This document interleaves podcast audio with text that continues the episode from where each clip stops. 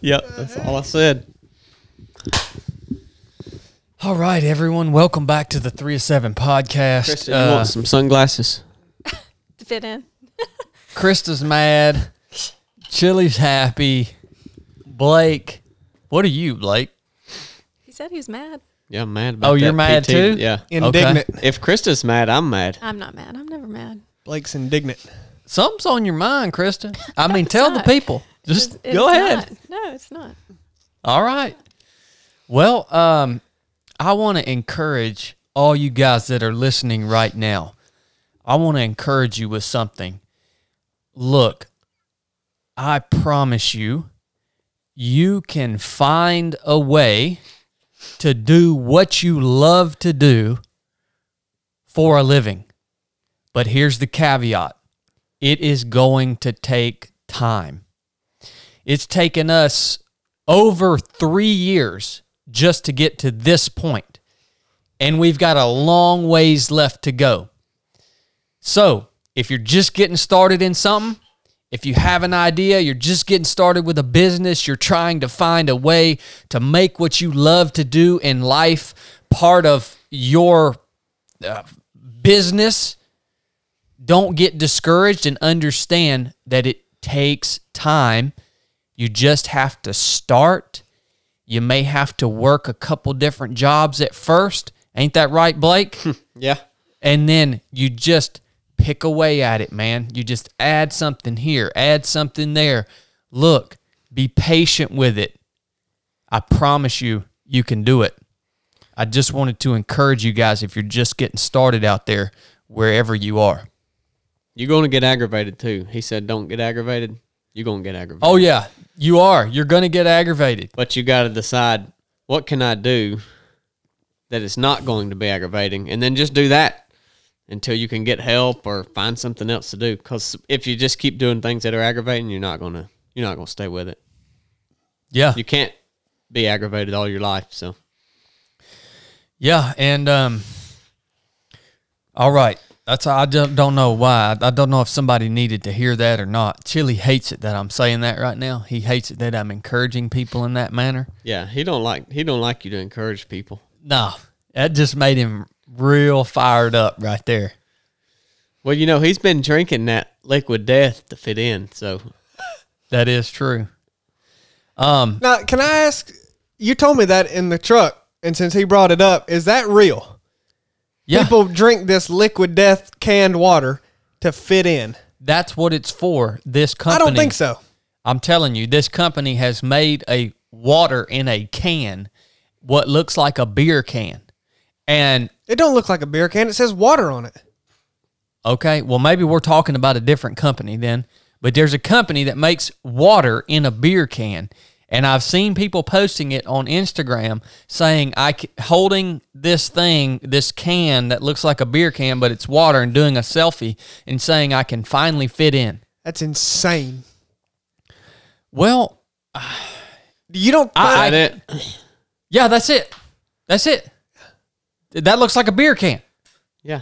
Looks like an aluminum can. I mean, I think beer cans look like beer cans when they say beer. Well, if like, you if you didn't study it and just in passing, you would think it was a beer can. Yeah, I mean, that, they use Miller Lite colors and yeah. Why do you think people do that, Krista? What, market it that way? No, or, no. Why or, do you what, why why do you think people drink that canned water to think to look like they're drinking alcohol? Well, according to you, they do it because they want to fit in. Is that what it is? I don't know. It's the first time I've heard of it. It was this morning. So, I think that's insane if that's the reason, but you don't seem to. I, I it really no, it it really I don't think it's insane, man. I think a lot of people, um, including myself at one time in my life, a lot of people have issues with uh being confident about themselves. They they really do, being confident about who they are and their the genuineness of who they are, right? Um, dude, there's a lot of pressure that this fake culture that we all live in puts on people. And so, no, I don't, I don't think that that's a crazy thing at all. I don't think it's right. Um, how do you build confidence in yourself? Well, I, the, the, what helped me become confident in myself was uh, the military, the old military. All right.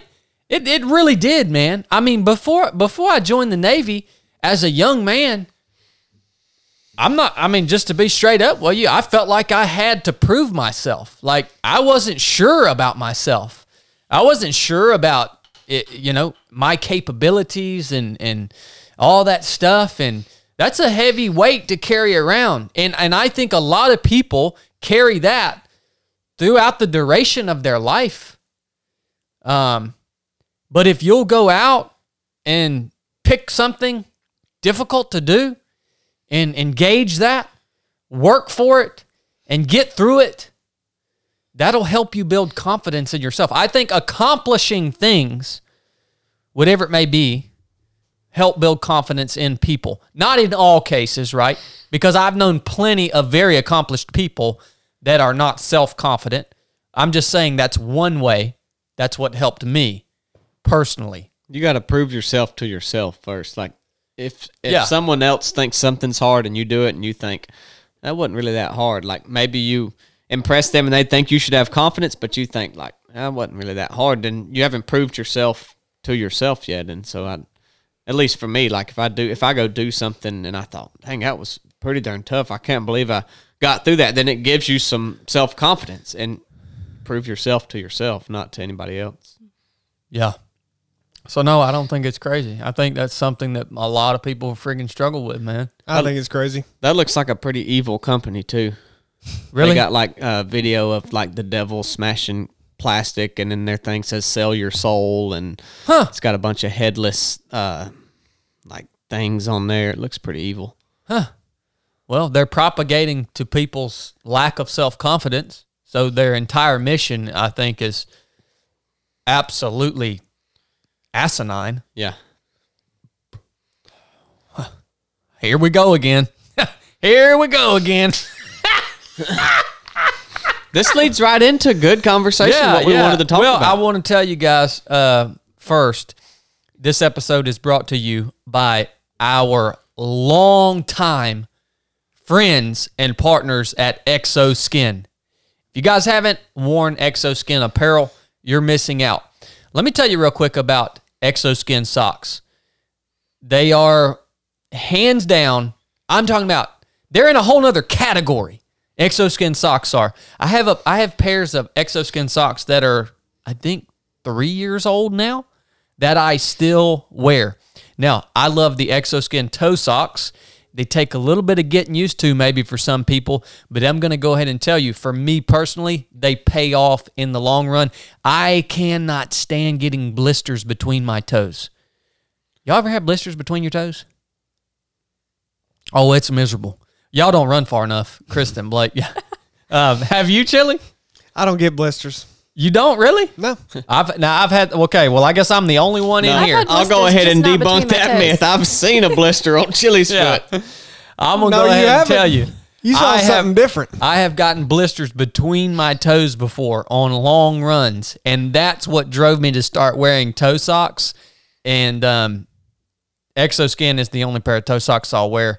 All the other ones are just they're just subpar and. Um, Yeah, you get what you pay for. ExoSkin, all of their apparel is made in America. I mean, down to the U S A, down to the very thread, okay? Um, it lasts, it's quality, it works. It's got awesome technology built into the fabric, including copper fiber woven into the fabric that cuts down on odor-causing bacteria. It is also channelized to all their, all their apparel is channelized to where it moves moisture away from your skin to the outer edges of the garment, and so thus keeping you dry and cutting down on chafing, blistering, all that crazy stuff. ExoSkin's been with us since really pretty much the very beginning of the podcast, and um, if you guys want to support the show, one of the ways to do that is to support the companies that support this show. So if you run, if you hike, if you do CrossFit, If you generate body heat and sweat nastiness, go get you some ExoSkin for your next mission. Check them out on, at exoskin dot U S. I'll put a link to their website in the show notes of this episode. And also a pro code that you guys can use on your order with ExoSkin. Thank you guys for allowing me to talk about ExoSkin. Um, yeah. All right. Today we are going to talk about, I, I've gotten a lot of questions in the past from people that are asking what to do with this big series of books that is called the Holy Bible. All right. Now, the Bible is a, a interesting compilation of books, documents, um, history. Uh, I think that even if you don't subscribe to Christianity, you could get a lot of value from reading the Bible. All right? The Bible, again, is a series of books. It's not one book. And a lot of times when people pick this up for the first time, they're like, holy smokes, what in, how, where do I start? Do I just start at the beginning? Most books, that's what you do. You just start at the beginning. The Bible can work. You can start at the beginning, but it works a little differently. Um, at least it has for me. It's a book or series of books that you can, well, I've studied it now for um, about ten years, and I still get just new things from it every time I open it up. I mean, that's pretty cool. That's pretty cool. So we're just going to go around the horn and share what do we find unique about the Bible compared to other books, and where do people start? And what do you do in your own daily life to figure out and learn from the content of the Bible? Hopefully this helps you guys. So, that's the topic of the podcast. Who wants to begin this conversation? I guess we should talk about first, what do you what makes the Bible unique to you guys compared to other books? I think that's pretty easy. Number one is what you just said. Like, wh- what other book can you study for twelve years and then constantly getting new things out of it? So that's one.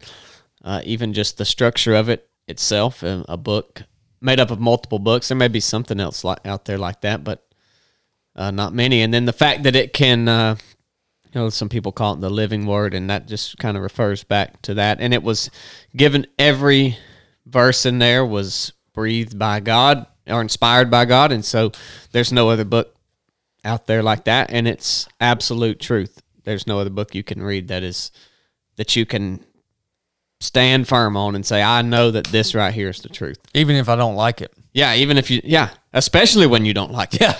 Especially when you don't like it. There, there's nothing else out there uh, in any form of reading or media or anything that you can say this is one hundred percent truth other than the Bible. Mm-hmm. So.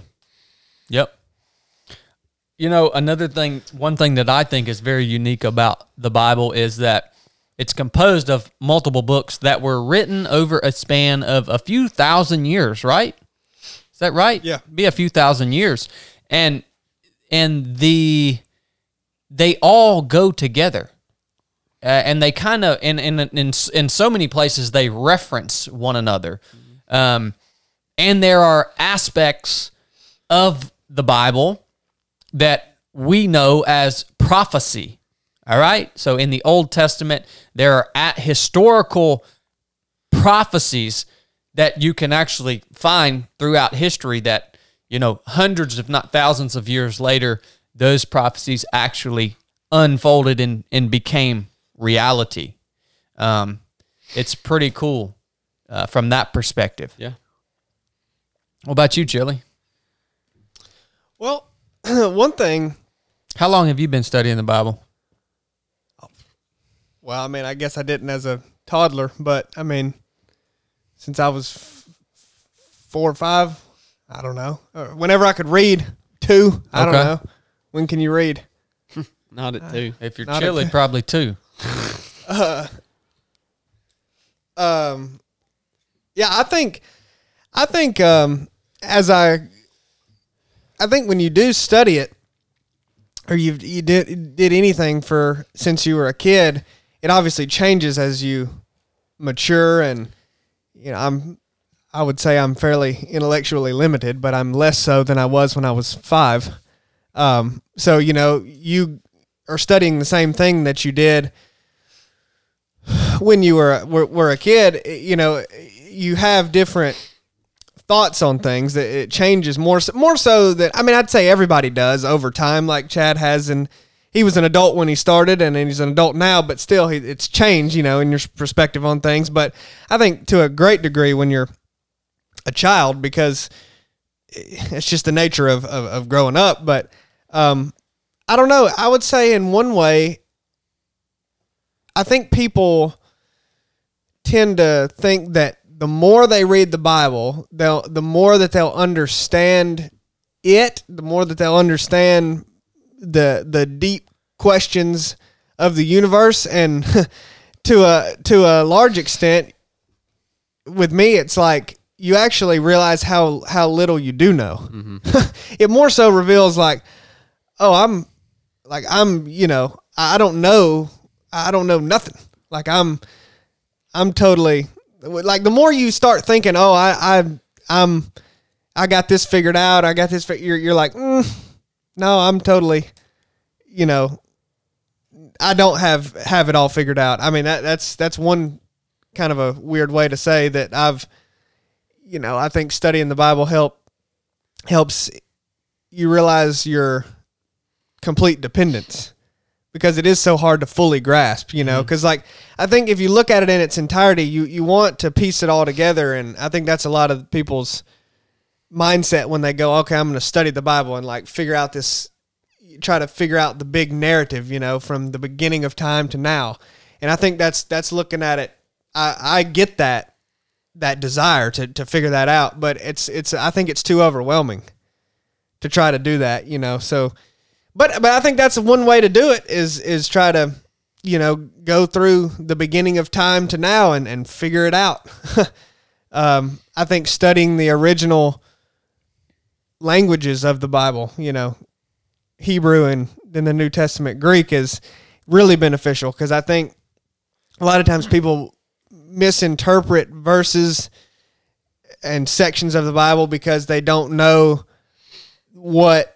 You know, we understand the English language. If, I mean, most people, I think, listen to this speak English, and you understand when when stuff is meant to be a metaphor, when stuff is meant to be symbolic, when there's an allegory in in English literature, but you may not understand when it is, when it's, you know, Hebrew translated to English. So you have to study the Hebrew, and that's something that I've tried to do. Uh, it's very hard, very hard, and that may not be something you do right away, you know, to try, try to figure all that out. But no, it's just, I've just really rambled. I don't even know what the question was, but that's, I understand why it's overwhelming to people, especially as adults, when they're just like confronted with, oh, here's the Bible, just start studying it.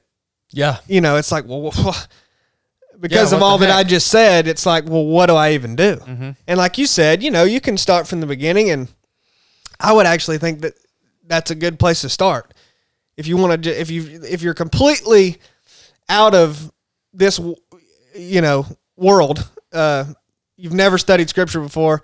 I mean, to me, it makes a lot of logical sense to start with Genesis, because well, that that's the origins. Yeah. Well, we're not, we're, I haven't asked that. Sorry. Question I'm, yet. I'm just, um, Krista, what, what do you find unique about the Holy Bible?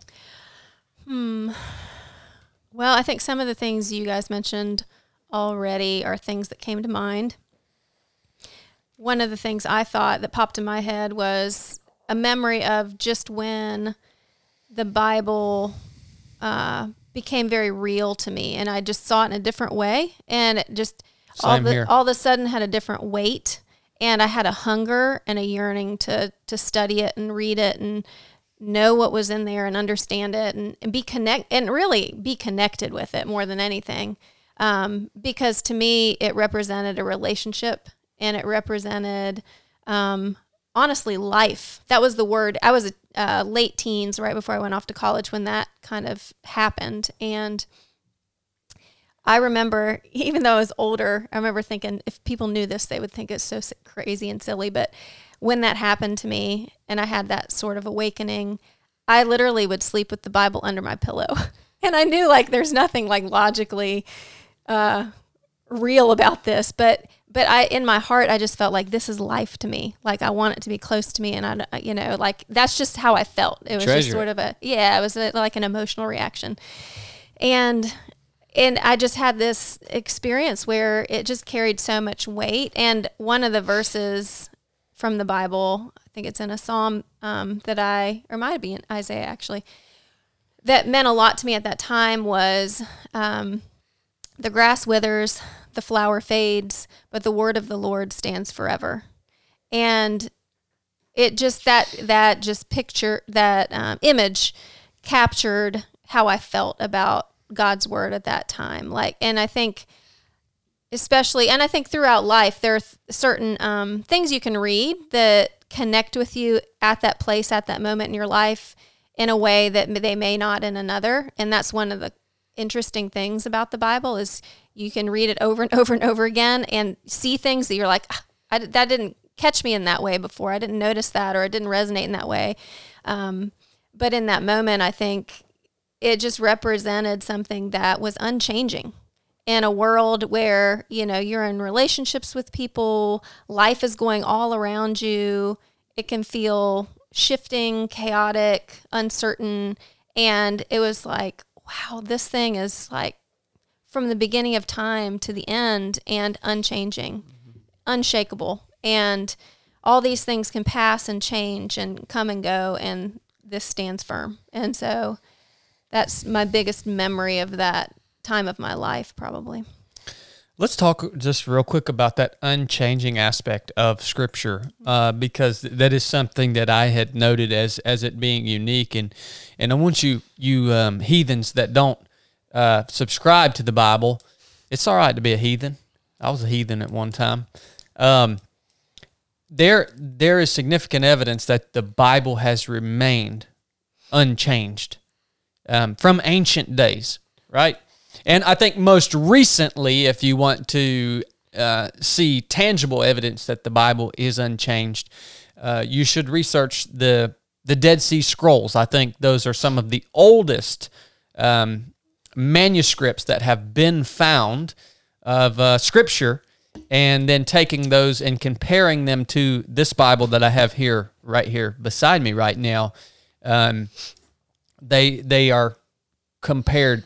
They they are, they are the same, um, and so you know Jesus says in the Bible that n- not one jot or tittle shall pass from this word uh, in, until the end of the end of days. Right, and I think it's just magnificent that how in the world has this document? Are these documents passed? How have they passed through so many hands? They've been interpreted so many times. They've been rewritten so many times. And the actual content of the books have stayed accurate. How, like, that is unbelievable. And and I, I guess maybe maybe you could dispute that. I don't know. But knowing what I know about the Dead Sea Scrolls and the oldest recorded manuscripts that we have and how they are the same as the Bible that we now hold in our hands today tells me that through the millennia, millennium, whatever, and through the interpretations and through the rewritings and all that, it has the words, the precepts, the message, all that has stayed the same. That is unbelievable, because you would think somebody at some point in the chain of human history would have changed some big, big aspects of what Scripture says. But we have evidence that it ha- that it is unchanged, at least going as far back as we have examples. That's pretty. That's pretty cool, man. That is unique, in my opinion. that we have that evidence yeah. that's unique. Um, so I, I, of course, am a Christian. I believe that God, through his supernatural power and ability, has preserved this word for us. I, I truly believe that perfectly. I believe it's perfect, preserved just for us. Krista, you brought up another really unique point about Scripture. Jesus describes Scripture as literally, he compares it to food. Mm-hmm. He calls it daily bread. I want to testify to you right now, the words of Scripture sustain me. They literally are like, I, I get the comparison now. I never understood that. But they are literally, when you read the words of this book, they are like food that will nourish you. It's it's wild, man. It is wild. Um, do y'all do y'all have that same experience? I mean, yeah. Mm-hmm. And uh, one more unique thing I, thing I think about. You got anything to add, Chili? Mm-mm. All right. One more unique thing that I would like to add. I know you probably know more about Dead Sea Scrolls and uh, all that. If you got any input on that, make sure you chime in, because we're not in any hurry. We can do five episodes on the Bible if we want. I never get tired of talking about the Bible. Um, the Bible not only can be and is for believers a daily nourishment, and it's meant to be taken as daily nourishment, um, but it can also it it also serves as a mirror. And I'll, I'll never forget Krista telling a story of times that she's, you know, been angry or or been feeling a certain way, and she just wanted to sit in that because it feels good as humans to sit in that, right? And uh, times that she would actually avoid reading Scripture because she knew it was going to be a mirror um, showing her what was, if you want to, I don't know, use the word wrong about her way of thinking. Now, now I'm speaking about your example. I've yeah. had the same experience, right. okay? No, I've shared it. Yeah, yeah. and yeah. so you put this, you, you just keep putting it off. You keep putting it off because you know as soon as you look into this word, it's going to show you the truth about yourself. And it is a very clear mirror that um, changes you. So... That's that's unique. Yeah. What do you got to add, Chili, about the? Uh, what do you, do you have anything to add about God's word being preserved throughout the the millennia? Because I, I think that's interesting. Yeah, I mean, you know, that's another thing about when people initially start studying is is uh, which which Bible are you studying? Because there are, you know, disputes on which book should be included. Um, you know, the, the Protestant Bible is sixty-six books, you know, and, the, you know, Catholics, at least some denominations and of, of Christians and Catholics have a, have a different set. Um, you know, there's, there's disputes on what should have been included in the, in the New Testament, and Um, I don't think a lot of people are even aware of how some of that was settled, you know, with the different ecumenical councils and the Council of Nicaea, the Council of Trent and all that. I would study some of that too. Um, I'm reading about the Council of Trent right now. Yeah, Trent. Yeah. Um, yeah, and the Council of Nicaea was a, was a was a major one where they basically sat down and and a council Deter, you know, this was in about three twenty-five A D. Uh, is that right? I nailed it. Um, and, you know, they came up with a set of criteria to, to determine what what must a uh, text, what what attributes must it have to be included as canon. And they, you know, came, this council came up with that criteria and then put all of the potential books, uh, you know, through that criteria and then de- determined what what it was, and then there was still some disputes, and that's I mean, that's that's part of why we have different denominations now. I mean, it goes back that far of, you know, what what was the disagreement on this and and and all that. So I mean, I would study part of that too, because that that's part of what what has been preserved is, you know, is what what is truly scripture. I mean, that that's not cut and dry in everybody's mind, and um I don't know. That's that's it, it definitely requires an aspect of faith. Yeah. For for for me to sit here and say that this Bible that I hold is perfect and complete. It's not missing a book. It's not missing and it anything. Hasn't added one that shouldn't be in there. Exactly. It it does take an aspect of faith for me to say that, because that by saying that, what I really mean is that when man basically put all these books together to create the canon of Scripture, what I'm what I'm saying is that I believe that the Holy Spirit had the had influence yeah. over those humans through that process, to where they weren't acting and thinking with their own human minds and will and action. That the Holy Spirit influenced that, brought this together, made it perfect and complete. Yeah. That and takes a lot of faith to believe that, but I, I truly believe that. I truly believe that. Well, you know, and, and that's the thing is, I mean, there are people who believe the same, but they're looking at a slightly different, I mean, they're looking at a Bible that has some stuff added or has some stuff taken away from that, you know, and I mean, the, the, the Bible that you are, that you study, that, I mean, that is the, the overwhelmingly read version, or if you want to call it that, or, but but uh yeah I mean, there is some disputes, and I mean, I think that's that's worth studying, like, hey, what's what's that all about? Mm-hmm. Um you know, just because some of these aspects, I think I think a lot of people aren't even aware that that's that they you know they they kind of know the book, but they don't know the history of the book or the books, and sometimes that's worth that's worth studying, like, you know, who wrote who wrote what I'm reading, mm-hmm. who wrote this, because if you, like you said, it's a series of books or a collection of books. So if you read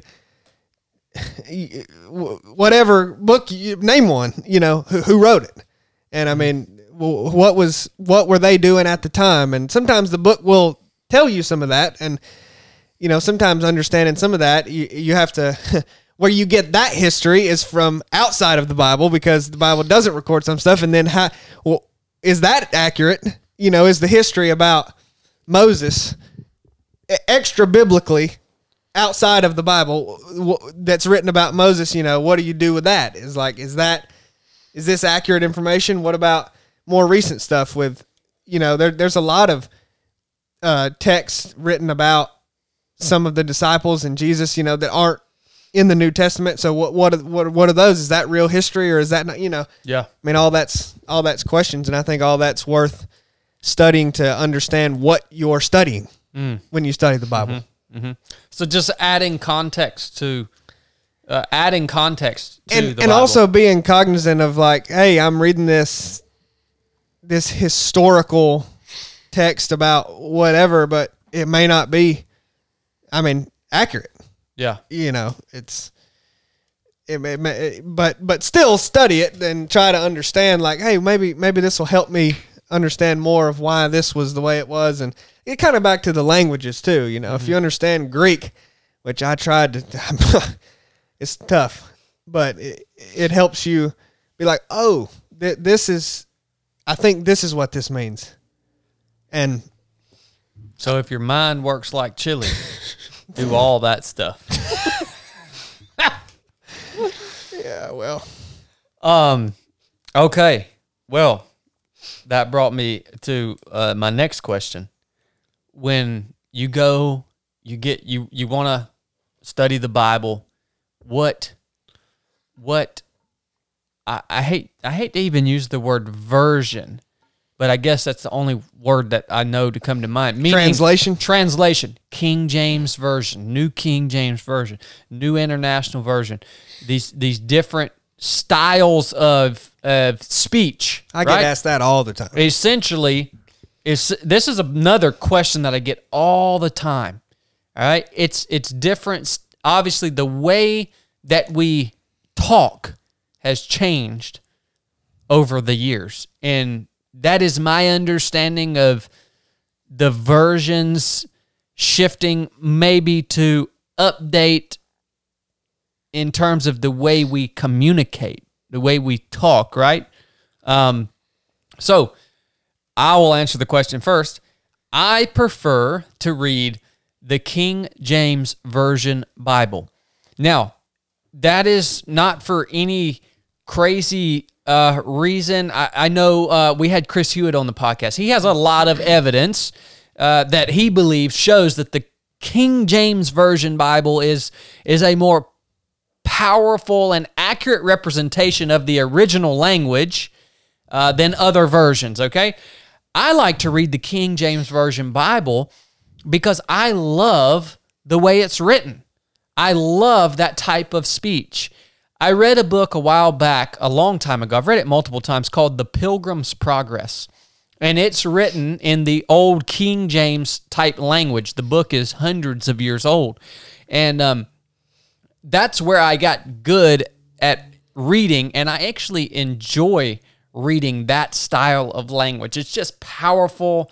To me, it flows. It's just a beautiful uh, written word, that style of writing.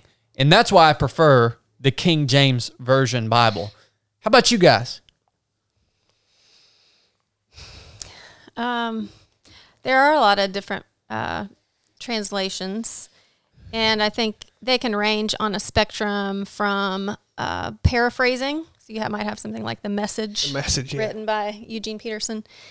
And then you might have something that's more literal, um, that's like really attempts to look at the original languages and whether it is a smooth translation or not, tries to be very literal, like as close to word to w- for word as you can be from the original languages.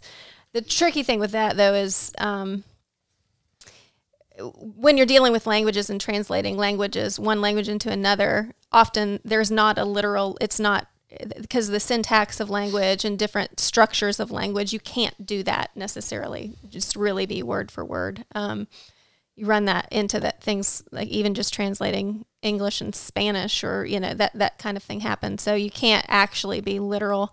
Um, but I think there are people and translators who try to, st- who really strive to be as close to that as possible.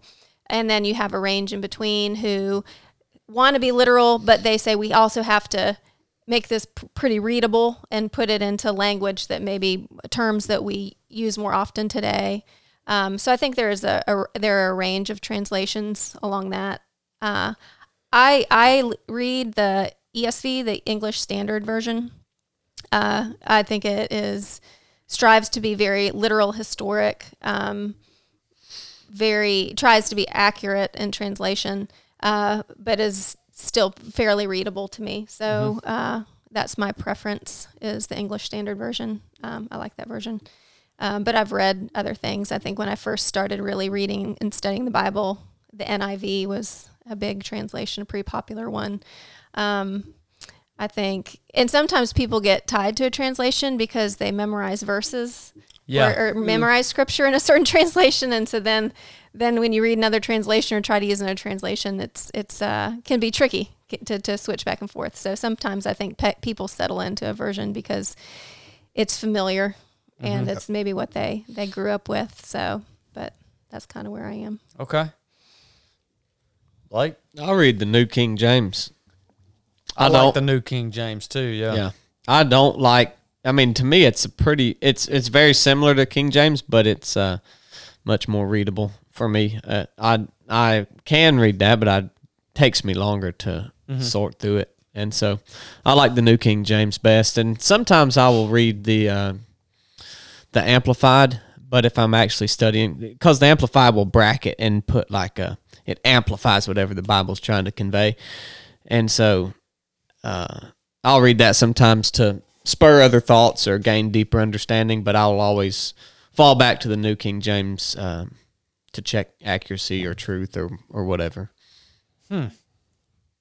What do you think, Charlie? What do you think about all these versions, man? And yeah, do I don't, you see a problem with it, or? Well, I mean, I think I think it adds to the, the to the confusion for a lot of people's minds. I don't. Everyone always wants to know what my preference is. Oh yeah, or everybody, not me. They want to know, every, you know, whoever's preference, and I don't have one. I mean, I, I don't. I, you know, I wish I could read it in its original. I wish I could understand how to read it in its original language and not have to have it translated, you know, yeah. but, uh, I can't, I can't do that. But, you know, so even if you try to study it in a way that I do a lot of times where I'm not like picking up, so I'm not just picking up a, a physical Bible and reading whichever full translation that it happens to be, whether it's any of the ones you named, E S V, King James, New King James, N A S B, whatever. I'm doing that, and, and you accompany it with, you know, that's the thing too about the internet. I don't know how you do this without the internet, but are you, you are you using that Blue Letter Bible? I use that sometimes. Uh, Bible Gateway. There, there's lots of different things. Um, okay, but yeah, Blue Letter Bible is is probably one of the best. Uh, but even that is it. I mean, it's translated, but it's parsed out in a different way where you can really basically go word for word, and then. I don't know. I think it's different than if you read it translated without looking at this, because then you can you can even go away from Blue Letter Bible to another resource that that breaks down, okay, this is how this is this small section or verse, and it was written in this way, and it has this sentence structure, so that lets you know, kind of like I said earlier, whether it's being literal or whether it's an allegory or whatever, and you go, oh, okay, so that, that opens it up more. Mm-hmm. But a lot of that, I think, can be too uh, overwhelming maybe for people. But what I'm getting at is the translations. There's so many out there. Krista did a great job explaining all of that. It, um, I think, it lends to to having more interpretations. You know, mm-hmm. I, I mean, w- when there's different, when there's so many different translations that are all very similar. I mean, it's not, but it's. I think you can you can read the same verse in this translation versus this one, and and a lot of times our simple minds, we go, oh, this means this, and then someone else reads the other version, and they go, oh, that this means something different, you know, mm-hmm. and and that's that's that's a lot of how those disputes and those. interpretations, different, differing interpretations arise. So, I mean, I think that's one thing that translations cause, um, having so many, but if you, if you advocated for just one translation, do away with all of them, and we're just going to have the King James. Well, then, then you would have to question, or, you know, is the, like, like Krista said, is this translated? How's this translated? We still have to study. So to me, getting back to the original language as much as possible is a great thing, but that's extremely hard to do. Mm-hmm. I don't speak Hebrew or Greek. When, well, talk, when, and talk. when you do study it, you are still translating it. I mean, yeah. you can't get away from that, you know? So yeah. Talk about that Blue Letter Bible.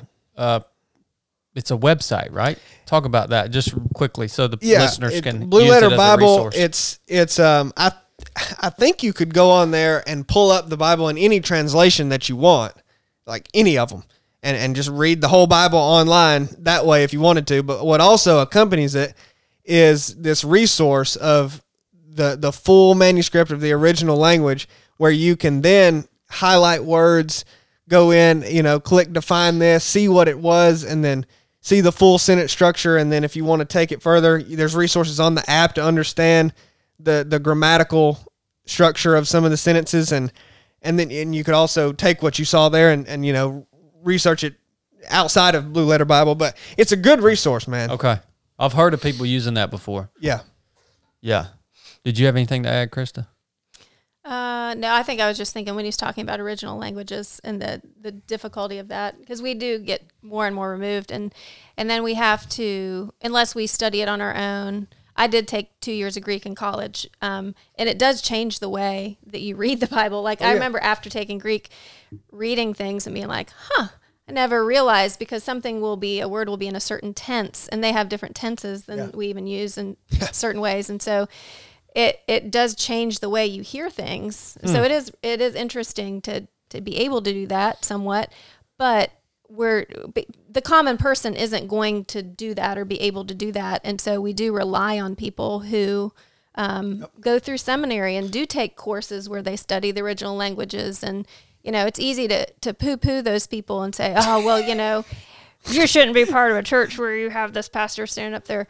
But those people work hard, work hard to study those languages, and they invest yeah. a lot of time when they're, hopefully, when they're writing their sermons, and they're they're really taking time to study and present the word to people. They they do gather those things that it's a little more difficult for the the average person to do on their own throughout the the week. And so um so it's a balance between, you know, trusting that trusting other resources, people who like are um teachers and who do invest in that kind of stuff. And there are books and resources where you can that you reference those things as well. But I agree with Chili that the closer you can get to those sources, um, yeah. the better it would be.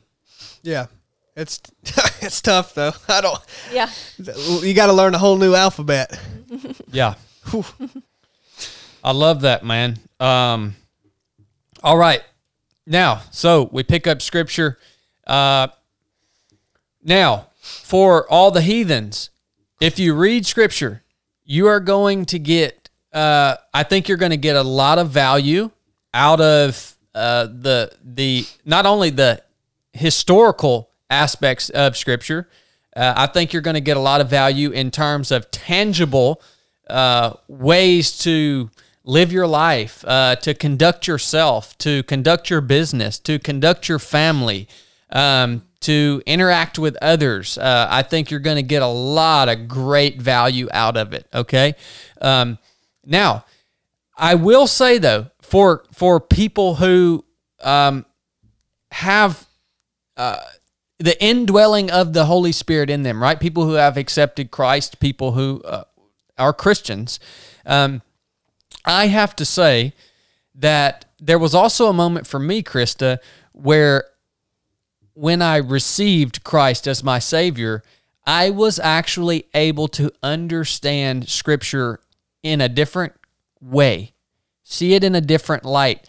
I think that's when you get that feeling of of um, the daily bread, right? Just the sustainment that it provides, and and even a new understanding of it. And I think, in my personal experience, that is one of the things, one of the main things that happens when you submit yourself to Christ and you're reconciled unto your Creator. One of the main things that happens that changes the traje- trajectory of your life is you begin to understand Scripture in a different way, see it in a different light, okay? And to me, that is one thing that the Holy Spirit does for us. He actually helps reveal things in Scripture that we can never see, that we would never see with our human eyes. Have you had that experience, Blake? Or yeah, yeah. I mean, I think, I think a lot of things in life are that way. Even, you know, especially the Bible, because that's how. That's how God, one of the main ways God speaks to us is through the Bible. So without having the Holy Spirit inside of you, I don't know how you could say that anything in there that you got was not from Him. Yeah. Okay. Um. All right, let's move on. This, uh,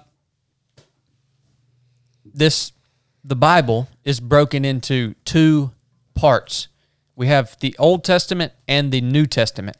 Chili or Krista, will you guys please explain to us the difference, uh, the importance of the difference between the two?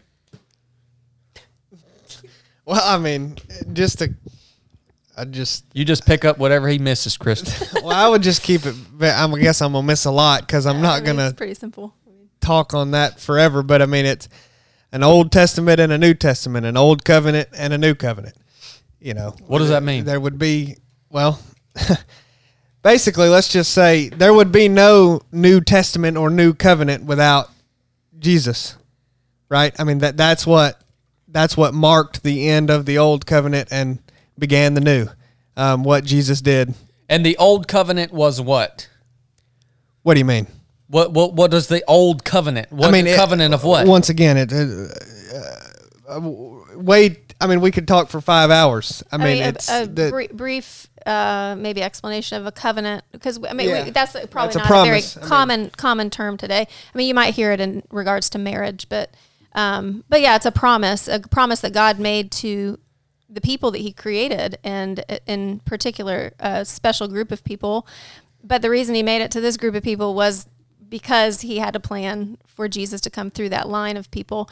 But it. Um, was it an agreement and a promise to be their God, and that he would they, they would be His people and He would be their God.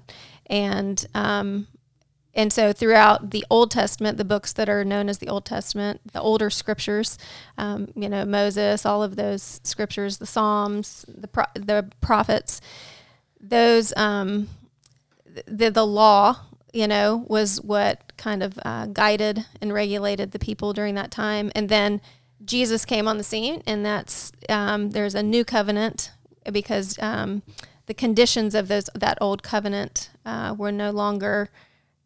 It was just it was changed because Jesus met the conditions of that covenant. The people mm. couldn't keep in a covenant. Both parties had to keep the agreement, but the people failed. The people did not. God had to keep the covenant for them, and so um, Jesus met the requirements that the people couldn't, and so He's the new covenant.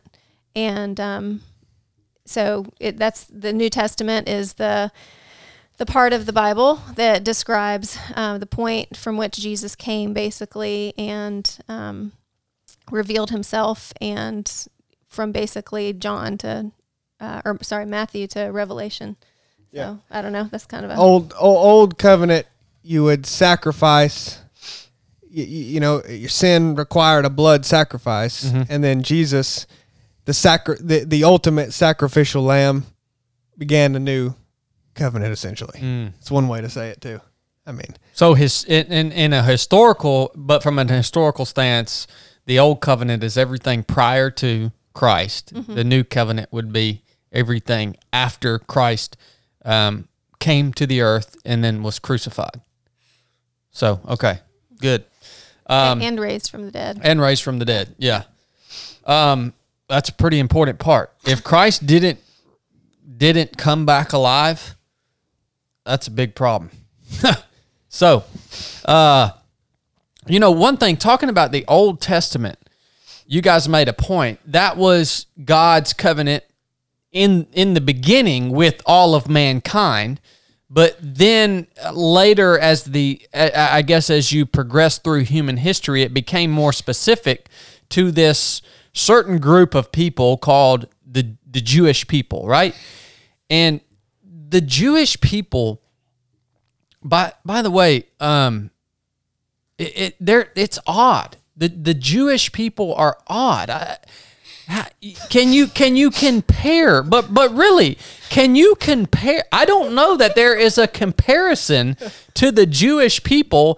In all, you know, somebody's going to take that little clip of this podcast. Oh, I'm sure they will. I, yeah. Look, uh, can you compare the Jewish people to any other um, group of humans in all of human history? I, I mean, it's like... You can you can compare them to any other group, but, but it depends but, on what... But, I, but I'm saying, like, you have the Jewish people, they can trace their heritage back to... the Ancient of Days, well, right? No, it, that is the Bible. Exactly. That's who wrote the Bible. I mean, exactly. And and so and and now and and not to mention, they have been persecuted, and people have tried their dangest to wipe this group of people off the face of the earth for a long, long time, and nobody's been able to do it. And they can trace their heritage back to the Ancient of Days. And you have all these other uh, cultural groups, like, say, the Egyptians or the Persians or or um, what, what, you you name it. I'm sure there's hundreds, if not thousands, of them that they're they haven't been preserved in the way the Jewish people have been preserved throughout all of recorded human history. And it's just so unique to me. And you think, why did this have to happen? Why did God have to preserve a certain group of people throughout all of human history? Why? If he didn't do that, you realize that God, the one true God, the creator of humanity and of the universe, if he didn't preserve a people, especially for himself, the the memory of him would have got lost in the mix. Like all other, pretty much all other gods throughout human history, it would have gotten lost in the mix. If if we would if somebody would have successfully, way back in the day, wiped the Jewish people off the face of the earth, who would have preserved the, the knowledge of the one true God? There had to be somebody to preserve the knowledge of the one true God. And that's why the Jewish people have been sustained throughout what we know as human history. I just think that's unique, man. Personally, I think yeah. about that a lot. Well, and Jesus came from that line, that they, they were preserved as a remnant, so that um, because he was going to be the fulfillment of everything. And so yeah. it can't, you know, they had to be preserved so that he could appear yeah, and be born. Well, and Jews don't believe in Jesus. I know. So it, it's I, I know the topic has a lot more depth than I described to it. Yeah. Um, but You know, I just I just think it's it's, it's interesting. Fascinating. It's fascinating as we talk about the Old Testament and God's covenant eventually then with the nation of Israel and the Jewish people. Um, so we talked about the Old Covenant, New Covenant. Now let's dig into the the question that I think a lot of people want to know, especially new Christians, maybe even old people who have been Christians for a long time but haven't really been serious about studying Scripture, is where where should they start?